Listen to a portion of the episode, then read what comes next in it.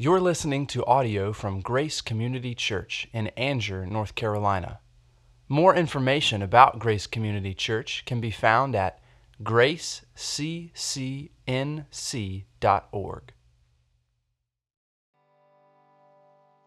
Good morning. So glad you have chosen to worship here at Grace Community Church on this Sunday morning. I hope that you are, as I was doing earlier this morning, are affirming all that is being said the announcements, the, the words that we sing, music, the prayer time. Truth is being shared all service long, and it's an opportunity for us to say over and over in our hearts, I believe, I believe. And if we need to say, I believe, help my unbelief, then we can pray it like that as well. Just wanted to mention Discovery Lunch. If you are new to Grace, relatively new, you've never been to a Discovery Lunch, it's going to be with elders and staff after the service. Even if you haven't signed up, please stay. Please stay and uh, get to know us, and we'll get to know you just a little bit. We'll look forward to that. Well, John Woodhouse has written, quote, one of the most difficult lessons for human beings to learn is that we are not up to the task of ruling the world. Again and again, we are deceived into hoping that a new leader, government, political system, economic program, foreign policy, or something will provide the answers that the world and its communities need. The disappointments that inevitably follow do not seem to have the power to teach us that the resources of humanity are simply inadequate to resolve the dilemmas of humanity. Close quote. Well, this morning we're going to read a familiar story from the Old Testament, the story of David and Bathsheba. It will remind us to put our hope in God rather than man. And it will also encourage us to preach the gospel to ourselves every day because we need to hear the gospel every day, knowing that our only hope of relationship with God, whether the initial relationship or the close relationship that a believer has with our brother Jesus, I love that Lee said that, comes through repentance and trust in a merciful God. We'll read much from 2 Samuel 11 and 12, but there will be several important observations and applications. So, if you would, please stand for the lengthy reading of God's word this morning 2 Samuel chapter 11. In the spring of the year, the time when kings go out to battle, David sent Joab and his servants with him and all Israel, and they ravaged the Ammonites and besieged Rabbah. But David remained at Jerusalem. It happened late one afternoon when David arose from his couch and was walking on the roof of the king's roof of the king's house that he saw from the roof a woman bathing and the woman was very beautiful. And David sent and inquired about the woman and, and one said, Is not this Bathsheba, the daughter of Eliam, the wife of Uriah the Hittite? Oh, she's married, David said. Never mind. No, we wish that's the way the story went. So David sent messengers and took her, and she came to him, and he lay with her. Now she had been purifying herself from her uncleanness. Then she returned to her house, and the woman conceived, and she sent and told David, I am pregnant. So David sent word to Joab send me Uriah the Hittite. And Joab sent Uriah to David. When Uriah came to him, David asked how Joab was doing and how the people were doing and how the war was going. Then David said to Uriah, Go down to your house and wash your feet. And Uriah went out of the king's house, and there followed him a present from the king. But Uriah slept at the door of the king's house with all the servants of his Lord, and he did not go down to his house. So, whenever soldiers were at battle or preparing for battle, they abstained from intimate relations. And so uh, Uriah's like, I'm on duty. I'm staying here at, at, the, at the edge of the house. When they told David Uriah did not go down to his house, David said to Uriah, Have you not come from a journey? Why did you not go down to your house? Uriah said to David, The ark and Israel and Judah dwell in booths, and my lord Joab and the servants of my lord are camping in the open field. Shall I then go to my house to eat and to drink and to lie with my wife? As you live and as your soul lives, I will not do this thing.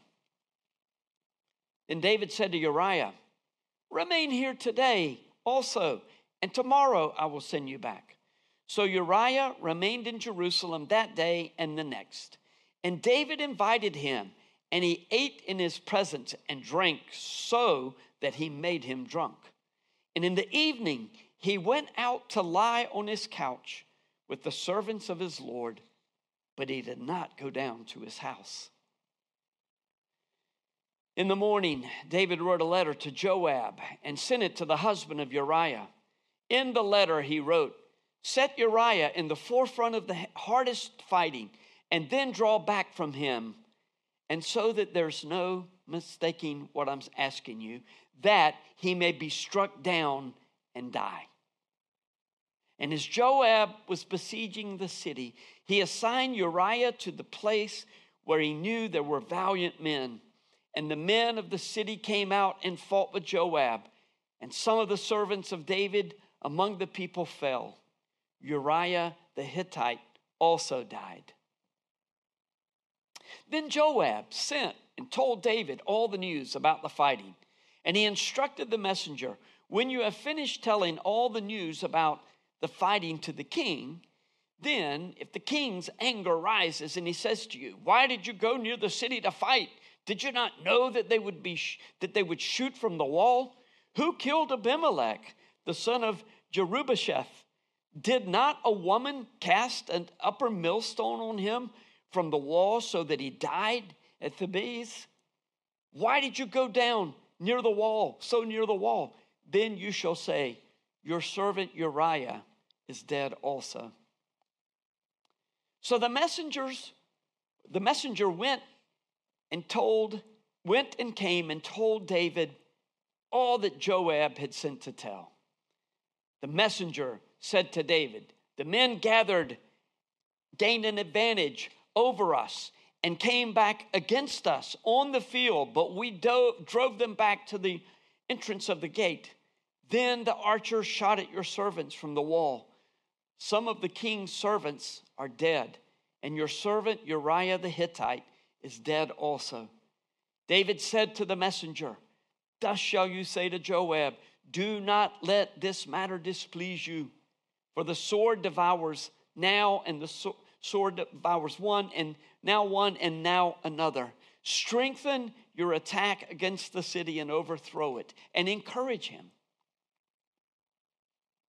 When the wife of Uriah heard that Uriah, her husband, was dead, she lamented over her husband. And when the morning was over, David sent and brought her to his house, and she became his wife and bore him a son. But the thing that David had done displeased the Lord. The word of God for the people of God. Thanks be to God. Thank you. It feels almost wrong to bless the Lord for this portion of Scripture, but it's right that we do so. This was written for our benefit. This was King David, a man after God's own heart, the sweet psalmist of Israel, a merciful and gracious man, one who overlooked the sins of others and gave God the glory for all the battles that he had won and all the good things that happened in his life. Even so, the one who wrote so many of the Psalms and whom we love as much as anyone in Scripture not only stole another man's wife, but he also committed murder to cover his sin. We're looking at this from way forward in the future, way back, we're looking and we've seen how it all ends. But if you were alive in this day and you knew what had happened, you would be disgusted, horribly disturbed. Not only did he steal another man's wife, he committed murder to cover his sin. So, just a few observations from what we have read. First, even though David was not required to be with the troops when they went to war, he left himself in a vulnerable position in Jerusalem with very little to no accountability for his actions. David's palace was likely located at the highest point in Jerusalem, and so he had a good vantage point looking down on all the other homes and buildings in the city. Bathsheba was it has so often been painted as one who was tempting David, who knew that not, not, almost certainly not was in an enclosed courtyard.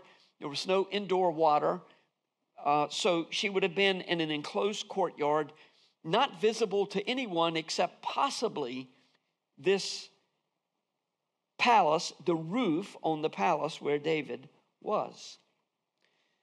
Gentlemen and ladies, as the case may be. The temptation to look is intense in a day where there is a lot to see, and it's easy to see it. One word of advice don't. I know you have it all figured out in your mind. The risks are manageable because you have established limits and you won't go past a certain line. You think you can play with fire because you know where to stop. But before you know it, you've sinned and others have been hurt. You are in as much control of your circumstances as David thought he was until he received the word from Bathsheba I am pregnant. Now, again, it's highly unlikely Bathsheba was seeking to entice the king. In a democratic society, especially with the kinds of messages that we get today, you would think, well, surely she could have. No, in a monarchy, the king said something, you did it. He went to her. Who knows how it developed from there? Uriah, who was not even an Israelite, he was a resident foreigner committed to Yahweh and to Yahweh's wonderful servant king, King David. Yah, uh, Uriah's name means Yahweh is my light. And this foreigner behaved far more admirably than Yahweh's chosen the king, the king with whom God had made an everlasting covenant. We are saved because God made a covenant with David. And through him, the Messiah would come. Jesus, from not only David, but Bathsheba, as we'll see as it continues to twist and turn. Uriah was far more righteous. David's disregard for both Bathsheba and Uriah feels very much like Eve in Genesis chapter 3. Eve saw and desired what she saw. She saw that it was good and she desired it. It was a delight to her eyes. And she took it and ate. David saw and desired and took that which did not was not righteous for him to take and sinned. This David, who had twice refused to harm Saul when it was in his power to kill the one who was trying to kill him, now fell in a way that we all understand, even if we would never do such. Did you expect David to fall at this point in the story? If you're reading through, is this what you would have anticipated from him? No, you, you would have anticipated the opposite. Do you suppose David ever thought that he would fall in such a spectacular way? Perhaps if David and Bathsheba had lived in our day, they would have been told that their behavior was acceptable because the only barrier to intimate activity is lack of consent. And they're working on that, by the way. Furthermore, there would be ways of dealing with an unanticipated pregnancy today. But the consequences of sexual sin are no less devastating in our day than they were in David's day to those who participated in adultery. Even if the repercussion, repercussions are not as swift or as public as they were in David's case. As we learned in 1 Corinthians 6, 6 every sin that a man commits is outside the body, but he who commits immorality, sexual immorality, sins against his own body. After murdering Uriah to cover his own sin, David brought Bathsheba to live with him and to have the baby and hope that the people were really poor mathematicians in the castle, or at least that they wouldn't put two and two together with Uriah's death. Yahweh knew everything, though, and the last verse of chapter 11 says it. But the thing that David had done displeased the Lord. So, this is where we pick up our story in chapter 12. And the Lord sent Nathan to David. He came to him and said to him, There were two men in a certain city, one rich and the other poor. The rich man had very many flocks and herds, but the poor man had nothing but one little ewe lamb which he had bought. And he brought it up, and it grew up with him and with his children. It used to eat of his morsel and drink from his cup and lie in his arms. And by the way, if you do that, that's disgusting, by the way. I'm, I'm just, just kidding, just kidding. Lie in his arms, and it was like a daughter to him. Now there came a traveler to the rich man, and he was unwilling to take one of his own flock or herd to prepare for the guests who had come to him, but he took the poor man's lamb and prepared it for the man who had come to him. Then David's anger was greatly kindled against the man, and he said to Nathan, As the Lord lives, the man who has done this deserves to die, and he shall restore the lamb fourfold because he did this thing and because he had no pity. David was really into this story.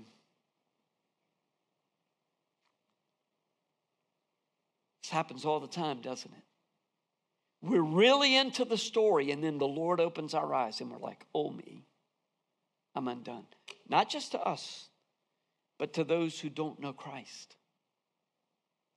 You think it's hopeless, but all of a sudden, the Lord of the Holy Spirit says what Nathan said to David You are the man. Thus says the Lord, God of Israel. I anointed you king over Israel, and I delivered you out of the house or the hand of Saul. And I gave you your master's house and your master's wives into your arms. And I gave you the house of Israel and of Judah. And if this were too little, I would add to you as much more. Why have you despised the word of the Lord to do what is evil in his sight? You have struck down Uriah the Hittite with the sword.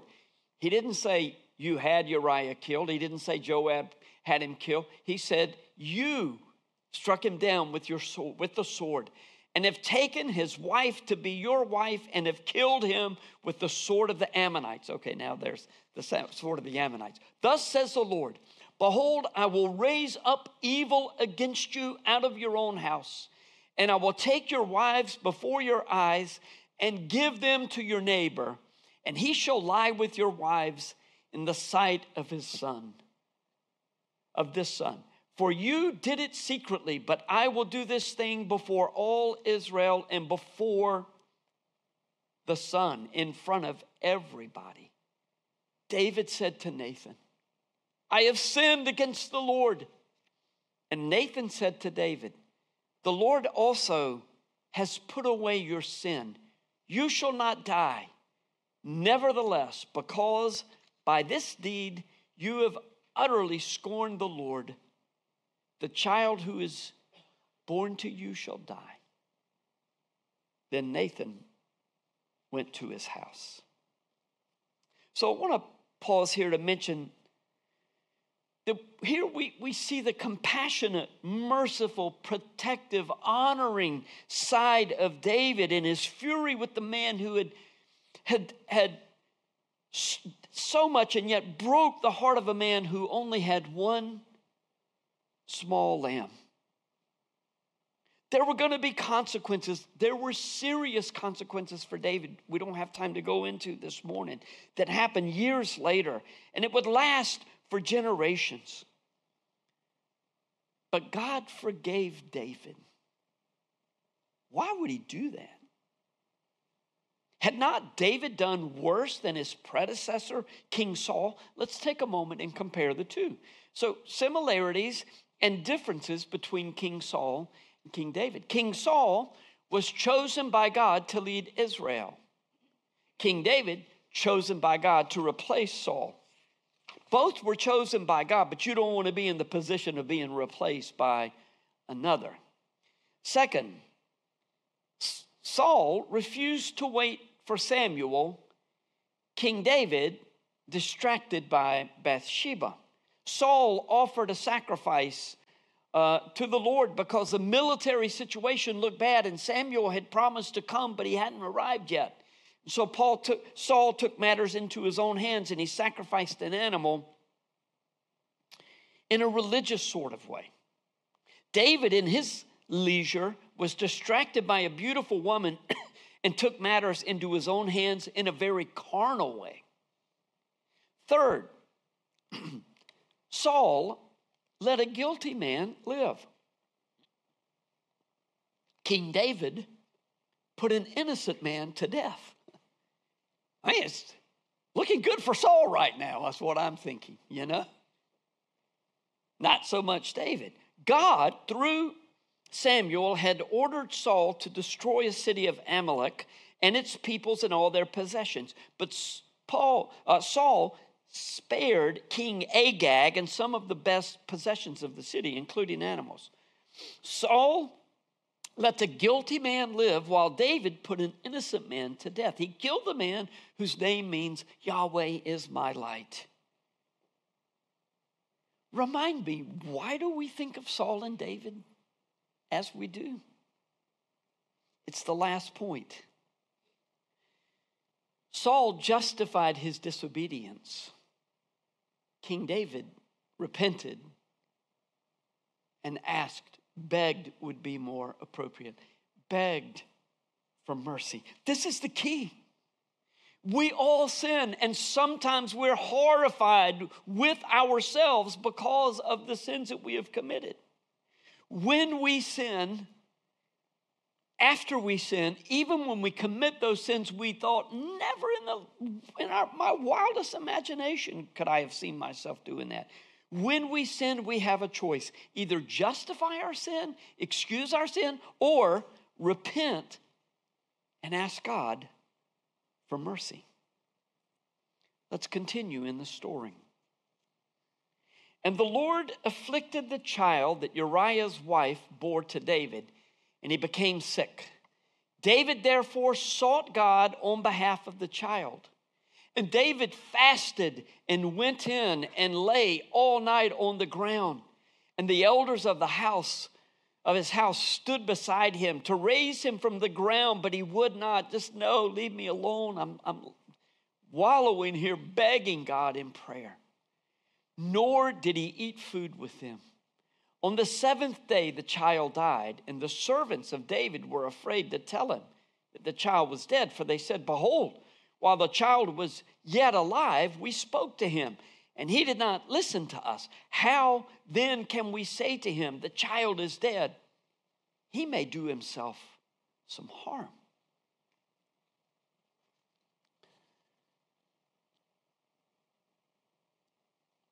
Then David Oh, but when David saw that the servants were whispering together, he understood that the child was dead. And David said to his servants, Is the child dead? They said, He is dead. Then David arose from the earth and washed and anointed himself and changed his clothes. And he went into the house of the Lord and worshiped. He then went to his own house. And when he asked, they set food before him, and he ate. Then his servant said to him, What is this thing that you have done? You fasted and wept for the child while he was alive, but when the child died, you arose and ate food. He said, While the child was still alive, I fasted and wept, for I said, Who knows whether the Lord will be gracious to me, that the child may live? But now he is dead. Why should I fast? Can I bring him back again? I shall go to him, but he will not return to me. By the way, one of those places that gives us much hope for children who die in the womb or or before they have opportunity to know um, whether to trust Christ or to reject Christ or not. This baby was born out of an adulterous relationship, and yet David says, I'll see him, I'll go to him. David prayed to a merciful God. He prayed that God would alleviate the consequences of his sin. When the Lord did not answer David's request as it was given, and the child died, the king got up to wash and to anoint himself, change his clothes, go into the house of the Lord and worship. And then he went home to eat. Some of you have been in David's posture of grief and agony before the Lord. You are devastated that you were capable of the sin that you committed. 15 years ago. Or you cannot believe that you made such a monumental mistake at work that led to your firing. Or that you were indiscreet, or that you said what you did to someone that you love very much, and now a relationship has been broken. Or maybe a relationship has been broken not apart from anything that you have said or done, but you still wonder what you have done wrong. Maybe it's time to get up and wash your face, worship the Lord, and then go to lunch and leave a good tip.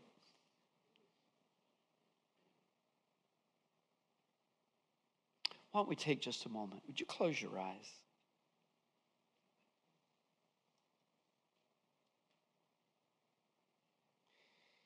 Is there some nagging heartbreak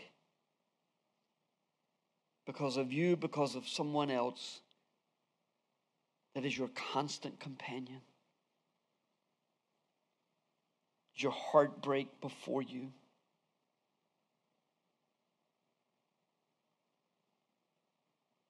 Isn't it time to let it go? If you have repented from your sin rather than justifying it, according to God's word, He has forgiven you.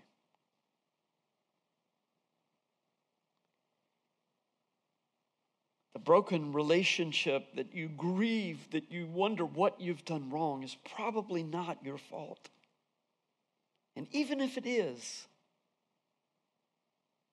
God has forgiven you.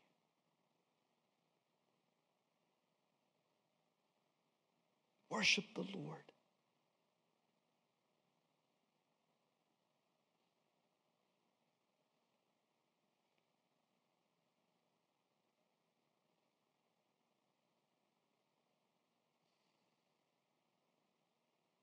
Amen. Leave it. Leave it. Verse 24. And David comforted his wife Bathsheba and went in to her and lay with her. She bore a son, and he called his name Solomon.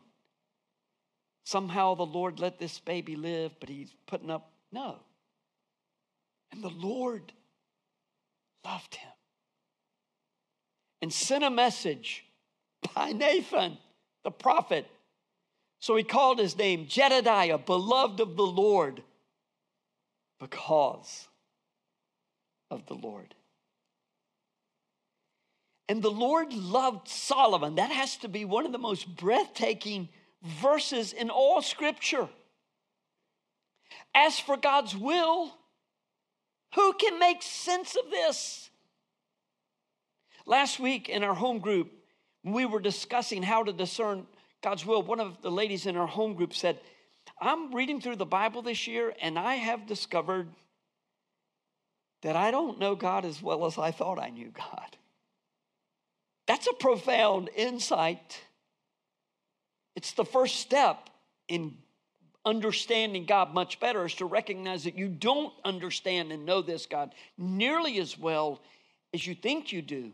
And so the best thing you can do is not so much figure him out, but trust him that he is good and gracious and sovereign.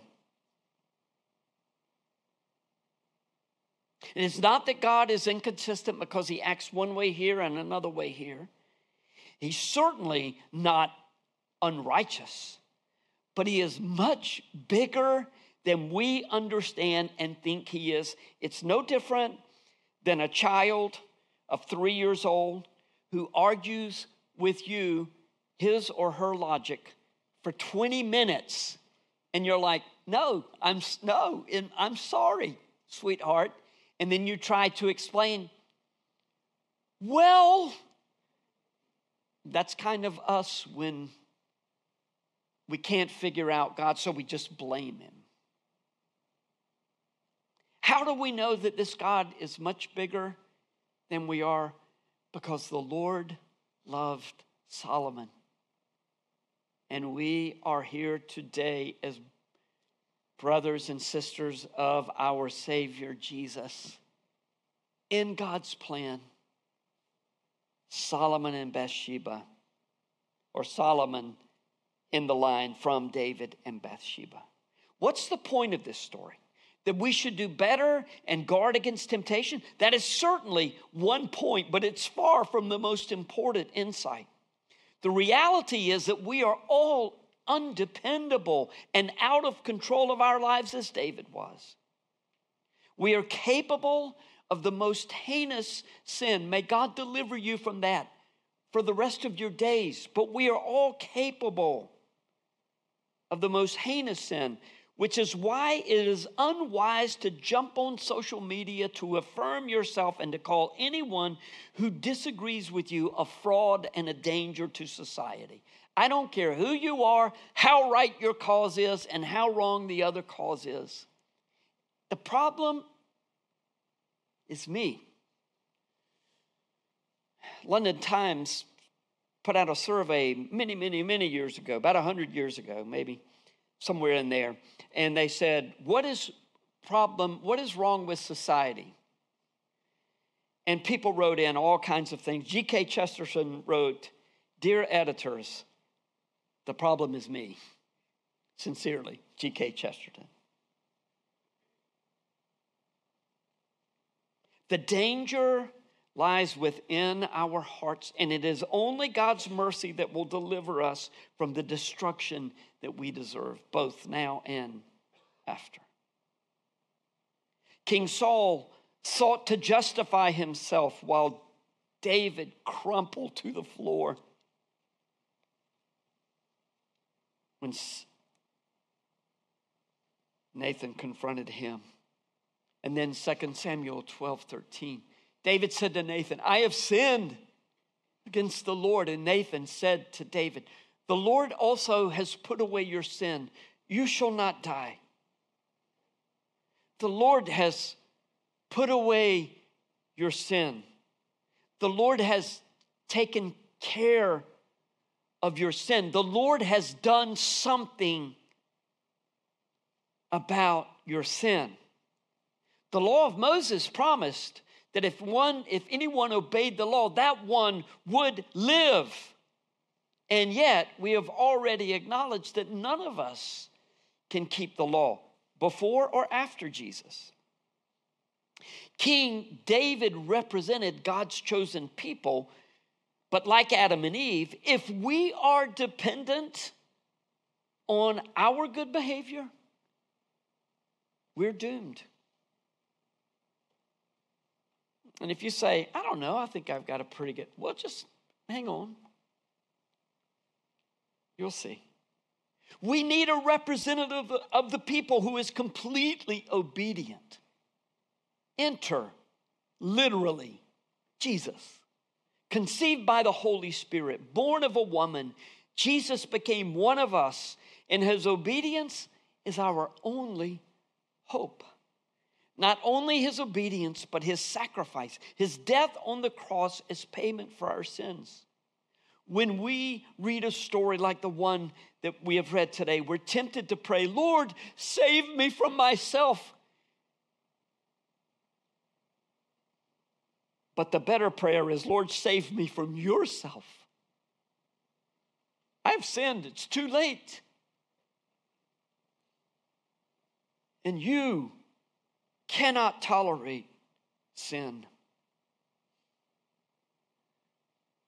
God needed to save us from himself, which he did at the cross. Jesus came through David's line, and although his sacrifice had not yet been made when David sinned in this way, Romans 3 tells us that the Lord in the Old Testament days overlooked the sins of those who trusted in him because he knew that the cross was in the future. A lot of people say, well, in the New Testament, we're looking back to the cross. In the Old Testament, they were looking toward the cross. The Old Testament folks didn't get the cross at all. And they would have said, no, no, that's the craziest thing I've heard until it was finally accomplished and explained and we understand it. It wasn't that the Old Testament folks were looking to the cross, but God was looking to the cross. And he knew that Jesus was going to be the one that would pay for David's sin against Bathsheba, against Joab, against, against um, uh, Uriah, against the entire nation. Jesus' blood became a propitiation for sins, or a full and complete removal of the sins of all who believe. If you have never repented of your sin and asked Jesus to save you based on his death, maybe this is a good time to do that. Right now in your heart, just say, Lord, I'm a sinner. I confess. Thank you that Jesus died for me. I believe. Come into my life and save me. If you are a believer and you have sinned like David, or maybe not even anywhere close to David, but it feels like that kind of sin, whether it was three days ago or 30 years ago, you confess your sin and rest in God's forgiveness? And if you've confessed and truly repented, don't even do that. Just rest in His forgiveness. So I'm going to ask us to stand and I'm going to ask the worship team to come. And we're going to observe and learn, take notes. You may need to take notes in your mind. Psalm 51, David's repentance. This is what he prayed after Nathan confronted him Have mercy on me, O God, according to your steadfast love according to your abundant mercy, blot out my transgressions. Wash me thoroughly from my iniquity and cleanse me from my sin.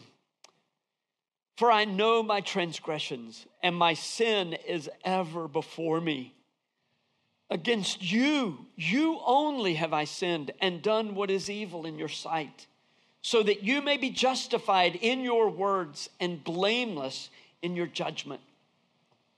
Behold, I was brought forth in iniquity, and in sin did my mother conceive me. Which doesn't mean it was an adulterous relationship. It just means I, I, I, sin is part of my nature. I, I got it when I was conceived. Behold, you delight in truth in the inward being, and you teach me wisdom in the secret heart. Purge me with hyssop and I shall be clean. Wash me, and I shall be whiter than snow. That feels a little presumptuous until you know the Lord's mercy. White as snow, David said, Make me. Let me hear joy and gladness that the bones that you have broken rejoice. Hide your face from my sins and blot out all my iniquities. Create in me a clean heart, O God and renew a right spirit within me. Cast me not away from your presence. Take not your Holy Spirit from me. I just have to say this because we're going to sing it in just a moment. David is not saying, Lord, don't let me lose my salvation. In the Old Testament, the Holy Spirit would come upon particular servants of the Lord for a time and then he would be removed. It didn't mean that they were not believers who would be in heaven with the Lord. It just meant the Holy Spirit had not yet come to indwell his people. When he came at Pentecost, ever since then, we received the Holy Spirit at the time of our uh, conversion. In Ephesians 2 or Ephesians 1, 13 or 14, I think it's 14, says that he, the Holy Spirit, is the earnest or the non refundable down payment of our salvation. David lived before Christ, before the Holy Spirit had come. He wouldn't have known who the Holy Spirit was. He would thought this was an extension of God or was just God's Spirit working among him. In other words, he was saying, Don't turn away from me. Cast me not away from your presence, and take not your Holy Spirit from me. Restore to me the joy of your salvation, and uphold me with a willing spirit. Amen.